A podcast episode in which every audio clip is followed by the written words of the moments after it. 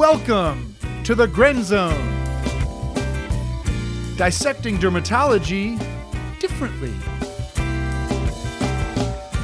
Here is your host, Dr. Logan Kolb.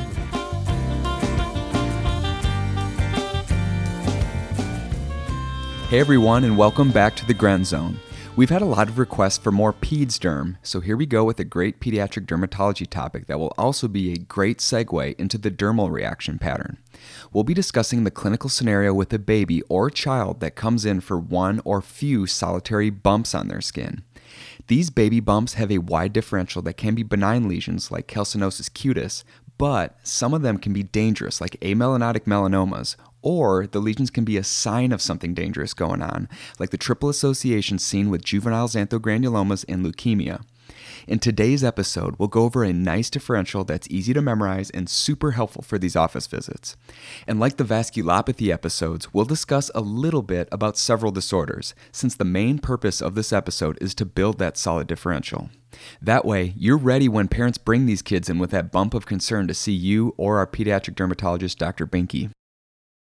Dr. Binky, this bump has been on Johnny's face for a month. This is the quickest your office could get me in. Is this going to interfere with his underwater piano lessons that start next week? Why, Dr. Binky, why? And before we talk baby bumps, I'll mention our disclaimer that this episode is meant for educational and informational purposes only and should not be used as a substitute for medical advice, diagnosis, or treatment, nor does it represent the views of Orange Park Medical Center, Olmsted Medical Center, or their affiliates. Okay, so I'm going to break this baby bump differential into three scenarios one being solitary bumps, two being multiple bumps, and three being rare bumps. When it comes to bumps in a kiddo that tend to be few or solitary, I want you to remember the mnemonic MySpace, with M for milia or mastocytosis, the Y for yellow tinged lesions, including juvenile xanthogranulomas, aka JXGs. Then S is for Spitz nevi, P for pilomatricomas or pyogenic granulomas, A for amelanotic nevi or melanomas, C for calcinosis cutis, and E for epidermal inclusion cysts, which, disclaimer, EICs are rarely encountered before puberty. Again, for solitary bumps in a baby or child, I want you to remember the mnemonic MySpace, with M for milia or mastocytosis, Y for yellow tinged lesions including JXGs, S for Spitz nevi, P for pilomatricomas and pyogenic granulomas, A for amelanotic nevi or amelanotic melanomas, C for calcinosis cutis, and E for epidermal inclusion cysts. When there are multiple lesions, I want you to remember molluscum, trichoepitheliomas, syringomas, and angiofibromas seen in adenoma sebaceum in tuberous sclerosis patients. And as for the rare causes of bumps in a kiddo, remember osteoma cutis and dermoid cysts. All right, I know that's a lot, but we'll slowly work our way through this MySpace differential for bumps that tend to be solitary in babies or young kids. So M is for milia, and it presents as a 1 to 2 millimeter firm white to yellow papule that tends to favor the central face. They are seen in almost half of infants and tend to resolve in a handful of weeks. Next is M for mastocytomas, which are an accumulation of mast cells in the skin. The mastocytoses take on a wide variety of forms, for which three types tend to affect kiddos, including number one, solitary or multiple mastocytomas that we'll discuss today, two, urticaria pigmentosa, and uncommonly three, diffuse cutaneous mastocytosis. We'll discuss these and other adult forms of mastocytosis like TMEP later this season in the dermal reaction pattern. So, let's talk about the bump in a baby caused by a mastocytoma. They present as fleshy to red brown macules, papules, or plaques that range in size from millimeters to several centimeters. This red brown color is a huge clue that you're dealing with the mastocytoses. Mastocytomas in particular tend to show up on the arms, neck, and torso, with most lesions starting before age 1 and around 40% being present at birth. Hey guys, it's Dr. Binky here with your first question of the day. What is the classic clinical sign that can be performed to confirm the diagnosis of a mastocytoma?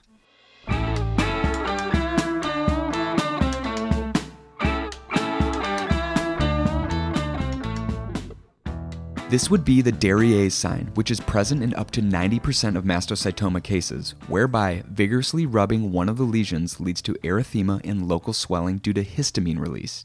Again, the Darier's sign is present in up to 90% of mastocytomas and means that the lesions turn red and hive up after vigorously rubbing them, which induces a histamine release.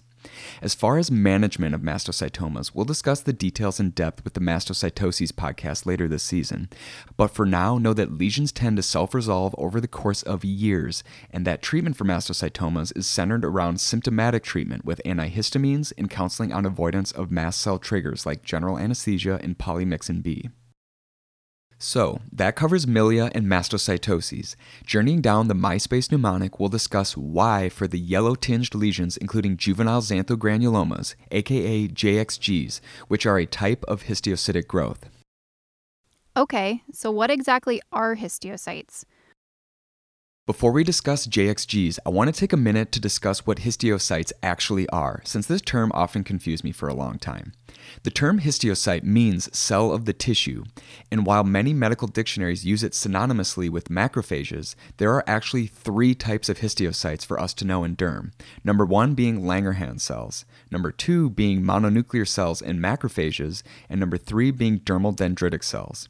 Again, the three histiocytes of cutaneous importance are number one, Langerhans cells, two, mononuclear cells in macrophages, and three, dermal dendritic cells. Let's start with the Langerhans or Langerhans cells, as they're often called, which should not be confused with Langhans giant cells, which are a type of macrophage. Langerhans cells are antigen presenting cells that migrate to and fro from the epidermis. When these Langerhans cells go awry, that's when kiddos develop Langerhans cell histiocytosis, which can be deadly and is a full lecture for another day. Then there's histiocyte number two, monocytes, which develop into macrophages when they enter tissues. These macrophages function as both antigen presenting cells and phagocytes, where they eat and destroy foreign invaders. We go to these conferences, and you know me. I love to present at the podium, and I don't eat much similar to a Langerhans cell. Whereas these dam residents are like macrophages. They present very little and they spend the rest of their time eating and drinking and going to these gyrating dance parties. And I'm not talking about gyrate erythemas. Not that any of you would know what that is because you're too busy snap splatting and chat snapping and nap snacking or whatever that ridiculous obsession is called. So remember, Langerhans cells are the antigen presenting cells in the epidermis, whereas macrophages are antigen presenting cells that are mostly responsible for phagocytosis in the dermis. Then the third type of histiocyte are the dermal dendritic cells, which have two subtypes. Number one being type 1 dermal dendritic cells, which hang out in the papillary dermis and have a variety of jobs similar to macrophages. Then type 2 dermal dendritic cells are deeper in the reticular dermis and have an unclear function. So, to summarize, there are actually three types of histiocytes for us to know in dermatology. Number one being Langerhans cells, which present antigens in the epidermis. Number two being mononuclear cells or macrophages, which present and eat in the dermis. And three being dermal dendritic cells. All right, so let's veer back to JXGs, which are a proliferation of the non Langerhans cells. So they are derived from either macrophages or more likely from dermal dendritic cells. Juvenile xanthogranulomas typically present under six months of age as a smooth, dome shaped papule or nodule that start with a tan to red orange color, which turns more yellow with time. Again, JXGs typically present under 6 months of age as a smooth, dome shaped papule or nodule with a tan to red orange color that turns more yellow over time. JXGs favor the head, neck, and trunk, and around 90% are solitary and around 20% are present at birth. 90% are solitary and around 20% of JXGs are present at birth. Although these juvenile xanthogranulomas tend to appear in infants and kids, they can start in adults, so some argue to get rid of the juvenile terminology. But JXG is just way more fun to say than XG, so I'm sticking with it. But, anyways, JXGs usually don't cause symptoms, but they can ulcerate from time to time. They can also present in a variety of internal organs like the CNS and lungs, but the most common extracutaneous site is The eye. JXGs affecting the iris can lead to complications like glaucoma or even blindness, so we refer these kiddos with multiple JXGs to an ophthalmologist to rule out ocular involvement, which needs treatment if it is present. You mentioned in the intro about some triple association. What is it? And should you biopsy these JXGs when you see them?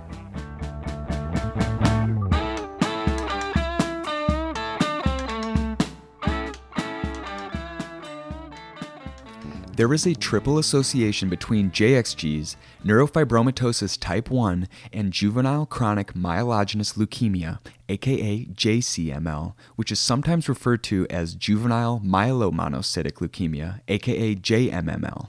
So let's hear that again. The triple association refers to the association between JXGs, neurofibromatosis type 1, and juvenile chronic myelogenous leukemia. Kids with a JXG and diagnosed neurofibromatosis have around a 20 to 30 times higher risk of JCML. But keep in mind that the vast majority of kids with JXGs and NF don't end up getting JCML. So, how does all of this change clinical practice? If you have a kid with a JXG, do a good exam for signs of neurofibromatosis like axillary and inguinal freckling, look for cafe lait macules, and for the bumps of neurofibromas if it is an older kid. And if you have a patient with JXGs and a confirmed neurofibromatosis diagnosis, they may need surveillance for JCML with CBCs or at least regular thorough examinations. And as for Dr. Binky's question on whether to biopsy, it's a great question since there's some variation out there. Biopsy can be done if the diagnosis isn't clear or if there are cosmetic concerns for the child. But most JXGs will spontaneously regress in 3 to 6 years with or without pigment changes or atrophy. So, some providers will follow the watch and wait method. Dr. Binky, you're telling me we've got to wait six years for this bump to fade on sweet little Johnny's scalp full of hair? We plan on applying to colleges and trying out for the Olympics, and I am not going to let this granthopapillomata get in his way. Next, we'll go over Spitz nevi, S P I T Z, Spitz nevi, which are a special subtype of melanocytic nevi that tend to occur in kids and especially on the face. Spitz nevi typically appear as a solitary, smooth, dome shaped, red brown papule that's usually between 5 to 10 millimeters. Spitz nevi used to be called benign juvenile melanoma, but over time we've learned that most of these tend to behave in a benign fashion, and it's definitely not worth scaring parents with that name. So you're saying that this thing is a melanoma and it's okay? But since Spitz nevi can recur after excision and rarely behave aggressively or get mixed up with spitzoid melanomas, they are often treated with excision and clear margins. Treatment is controversial though, since some argue that Spitz nevi only need to be excised if they have atypical features or the presence of 9q21 deletions that correlate with aggressive behavior. Most patholabs will do genetic testing on these specimens and make recommendations based on what they find.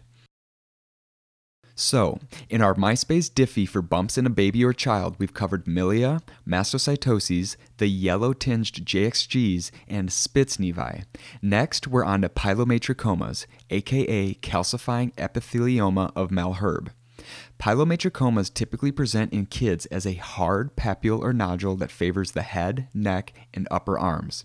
They are firm on exam because they often calcify. Their color can vary from fleshy to pink red or even slightly blue. Pilomatricomas are associated with mutations in beta catenin, and when there are multiple pilomatricomas in the same patient, you want to consider an associated disorder. Can any of the residents think of one?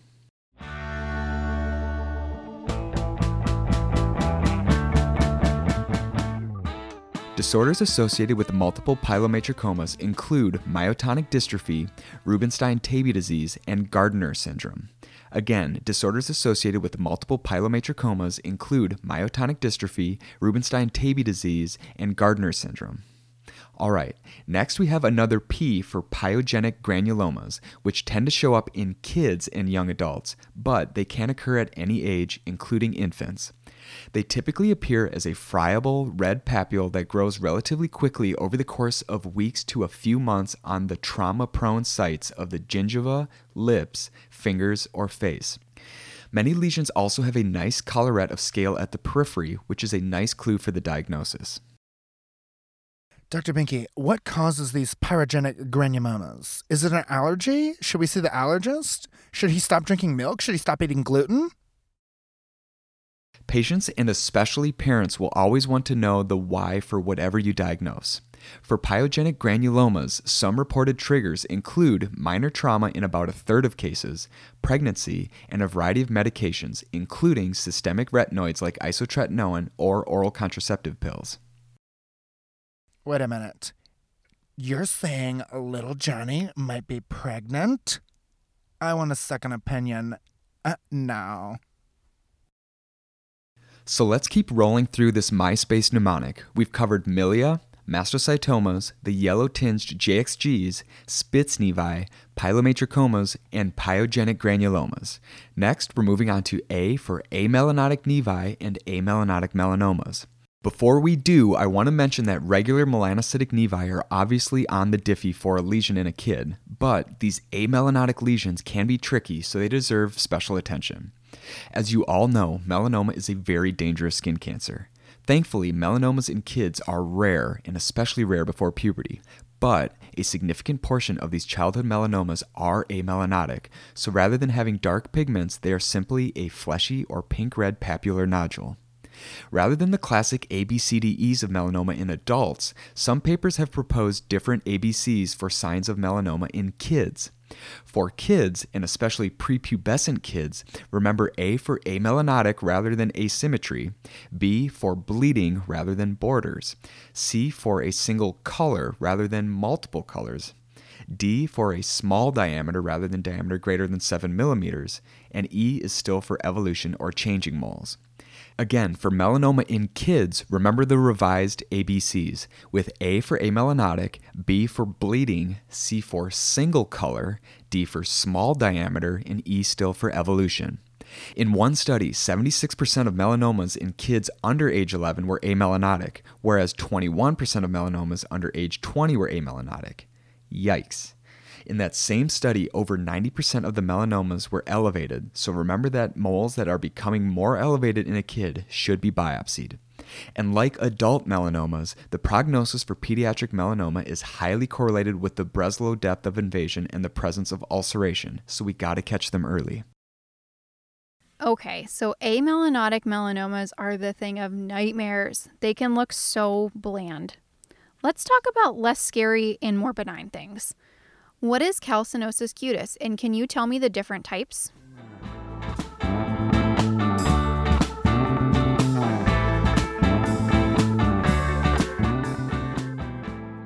Calcinosis cutis is defined by calcium deposition in the skin and takes on four main subtypes. Number one, dystrophic.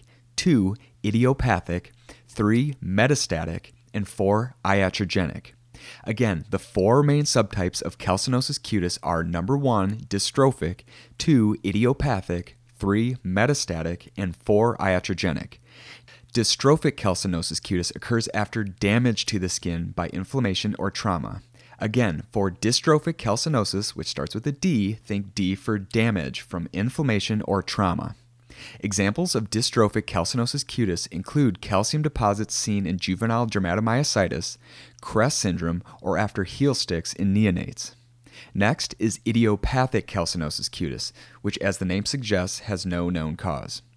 Examples of idiopathic calcinosis cutis include scrotal or labial calcinosis, along with subepidermal calcified nodules, aka SCNs, which classically appear as a white to flesh colored papule or nodule in a healthy kiddo less than two years old. Again, subepidermal calcified nodules are a type of idiopathic calcinosis cutis that classically appear as a white to flesh colored papular nodule in kids less than two years old. So that's dystrophic and idiopathic calcinosis cutis. Next, let's quick go over metastatic and iatrogenic calcinosis cutis. Metastatic calcinosis cutis refers to patients who have an elevated level of calcium and or phosphate, which then leads to depositions in the skin. All the other types of calcinosis cutis have normal calcium or phosphate levels, or at least if those patients have abnormalities, they are unrelated. Examples of metastatic calcinosis cutis include conditions that are rarely seen in kids, such as chronic renal failure or calciphylaxis. Then lastly, there's iatrogenic calcinosis cutis, which means the lesions were caused by the healthcare providers, such as extravasation of calcium gluconate from an IV site. All right, friends, we're in the home stretch. The E in the MySpace mnemonic for solitary or few bumps in a kiddo refers to epidermal inclusion cysts.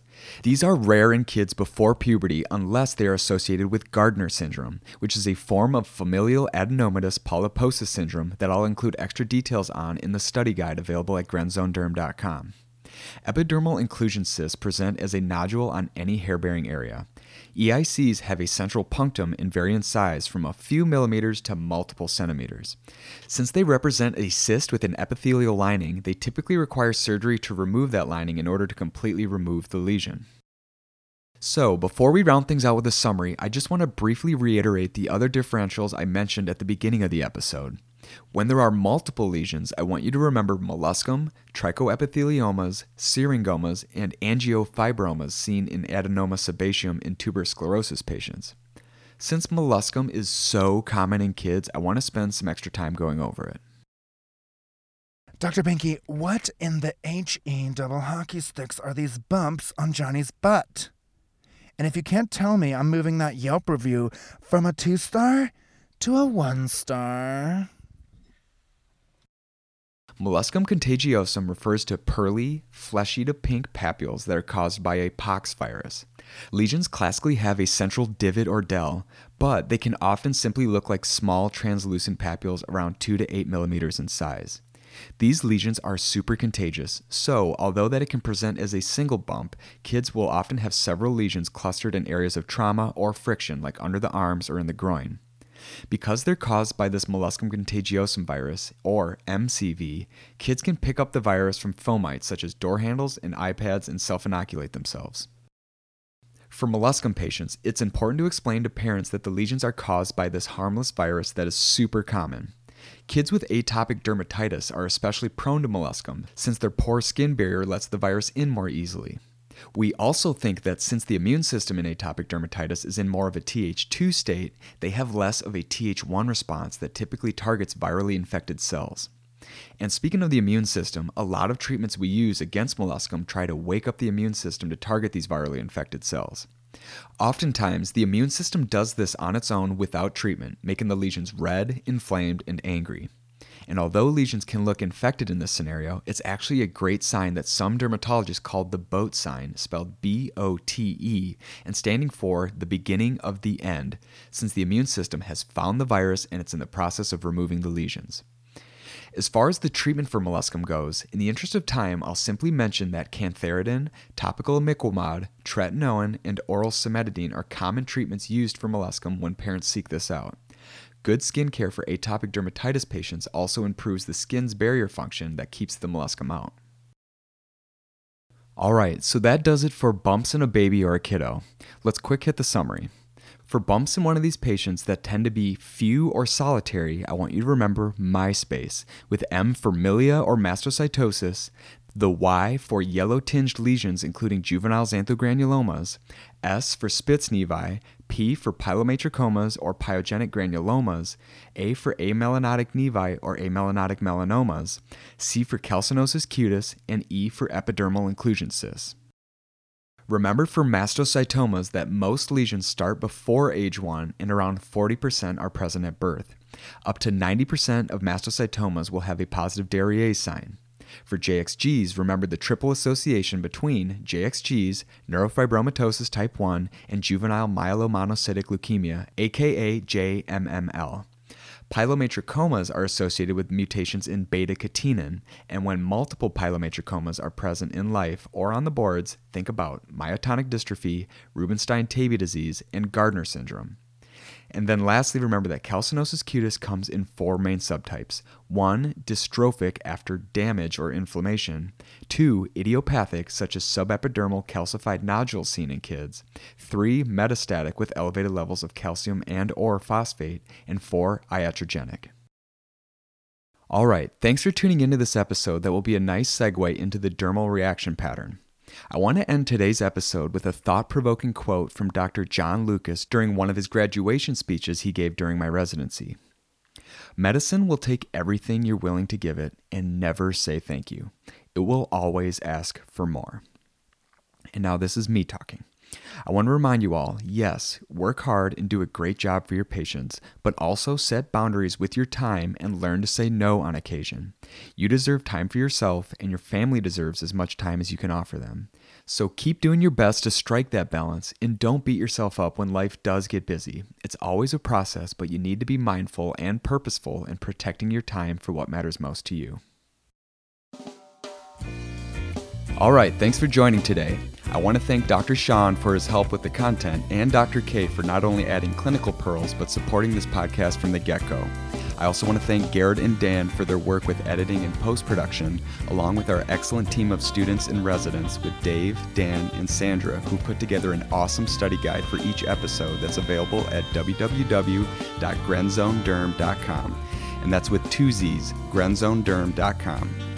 If you have any feedback on how we can improve our content, you can contact us through our website or via email at grenzzonederm at gmail.com. Also, don't forget to follow us on social media for more helpful mnemonics and quiz questions. Thanks again for listening today. I'm Logan Kolb, and we'll see you next time here in the Grenz Zone. This episode is copyright 2021 Pro Podcasting LLC, all rights reserved. The Grenz Zone podcast is a service provided by Pro Podcasting LLC and is not affiliated with any other service providers.